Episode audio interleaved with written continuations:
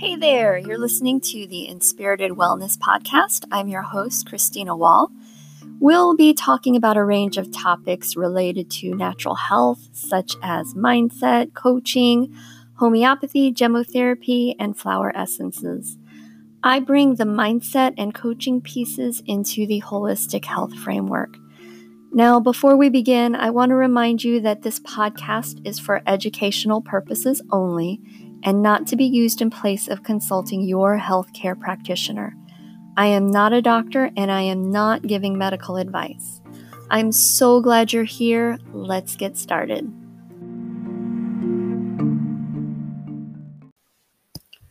Hello, my friend. Welcome to part two in this series What It Really Takes to Build Immunity. If you have not listened to part one yet, I really encourage you to do so.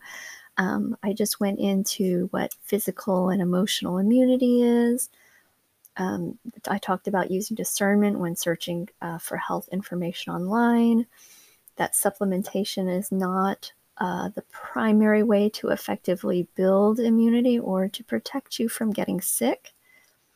And I wanted you to question what your definition of health is.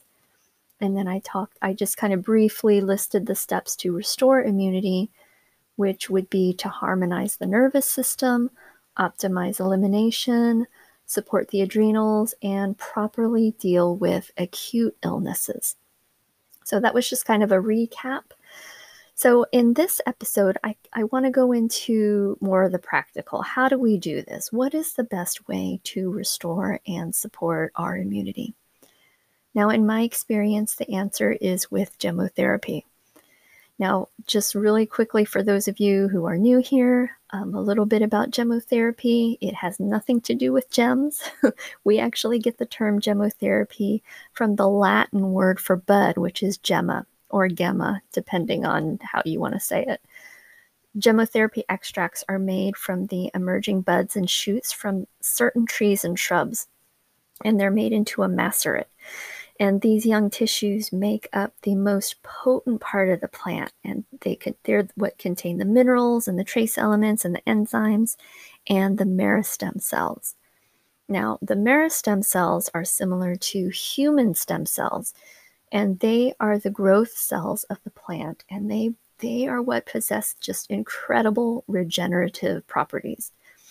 I found gemotherapy to be a very powerful healing modality because of its affinity for certain organs, organ systems, its ability to optimize elimination, and of course its influence on its its influence on immunity and to be able to engage with the nervous system. Gemotherapy is a drainage therapy, and the extracts are able to clean and fortify the cells of the body and it's important to note that gemotherapy is actually an approved medicine in the European Union. It's a little bit um, just kind of blossoming here in the States. So before we move on, we know that there are other important factors that go into building immunity sleep, nutrition, movement, and how you handle stress. The choices that you make in regards to these will either bring you towards health or move you further away. Now, nutrition and daily movement are choices.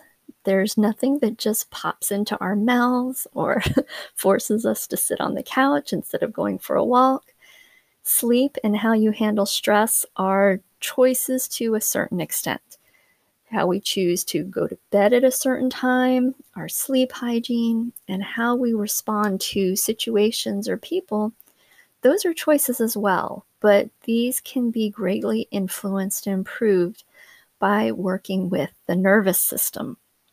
So, um, I work with gemotherapy extracts as the primary way to restore immunity, and this begins with the nervous system.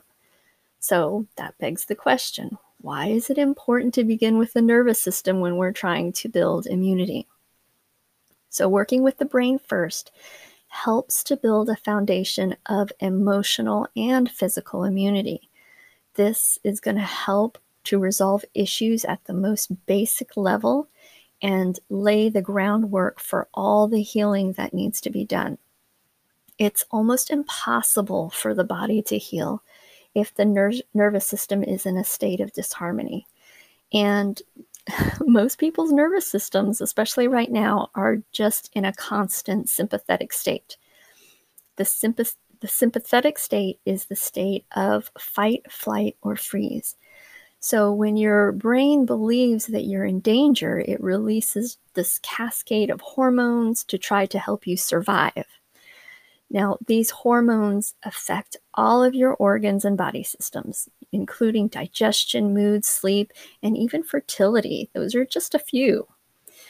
But when we work with the brain, we help get back into a more parasympathetic state, resolving overwhelm and allowing the body to run efficiently so that it can do the work of healing. The other thing that nervous system extracts do is they enhance communication between the brain and the organ systems. When the nervous system is deranged, false messages get sent from the brain. So we sometimes need a little bit of help to remind all the systems of their proper functions. I hope this helps you understand how important the nervous system is in building emotional immunity we need to be building resilience and make sure that we're fully able to process emotions. Because when our emotional immunity is weak, the stress response can lead to chronic inflammation, and that will affect our physical immunity. So, just kind of review that because that was a lot. We begin with the nervous system to resolve overwhelm, moving the nervous system into a restful state so that the body systems function effectively and so that healing can take place. In those people with nervous systems that are more depressed, we have extracts that can stimulate and ease the path for more hope and joy. We also want the brain and organ systems communicating properly with each other, and working with the nervous system is what facilitates that. So, the primary goal here is to nurture a resilient nervous system so that it can move in and out of these different states without getting stuck. It's not that the sympathetic state is bad and we need to be in a parasympathetic state all the time. We just need the nervous system to have the flexibility to do what is needed at that right time. So, once you're stable on a nervous system extract, then we look at elimination. Now, I know elimination is not a glamorous or sexy subject, and you know, we don't like to talk about it. But the fact is is that your body must clean out food and metabolic waste, and it does this primarily through the bowels, kidneys, and if you're a woman, the menses. Now, if the bowels and kidneys aren't eliminating effectively, then the body has to turn to what are called alternate exits in order to release inflammation and the buildup of waste. And some of the symptoms that are indicators of poor elimination are any kind of discharge or congestion in the eyes, nose, ears, lungs, and skin. Those, so, those skin rashes or irritations, including acne and eczema and canker sores any chronic coughing or throat clearing, and even vaginal or anal discharge, so mucus, warts, yeast, rashes, anything like that. Unfortunately, most people are just not pooping enough. You should be having two stools a day, preferably, um, and preferably one stool in the morning and then another one in the afternoon or evening.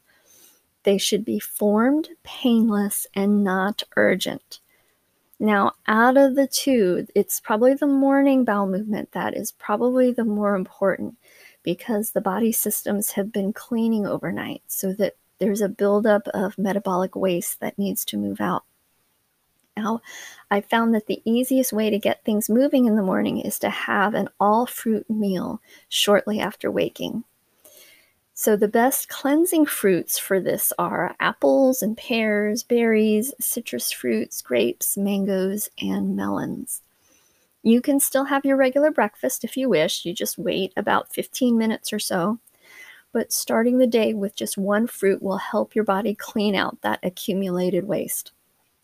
It really does work.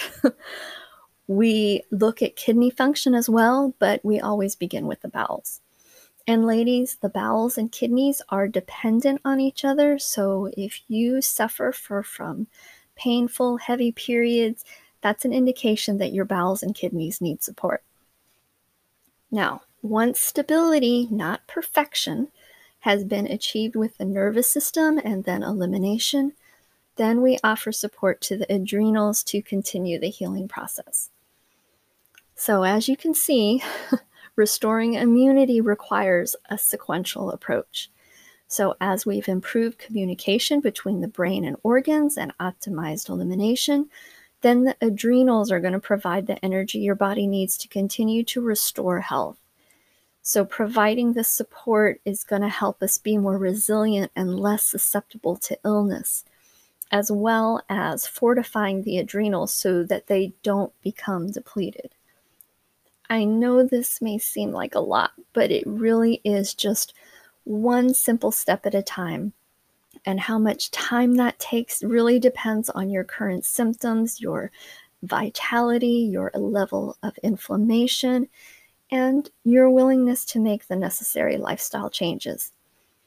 Now, there's another aspect to building immunity that I'm actually going to tackle in part three of this series, and that is very important, and it's how you handle acute illnesses when they come up. So I hope this was helpful. If you guys have any questions or would like to schedule a free chat with me to discuss your personal needs, please feel free to reach out to me on any of my social media channels or my website, christinawall.com. And until next time, I'm, I wish you peace, health, and prosperity.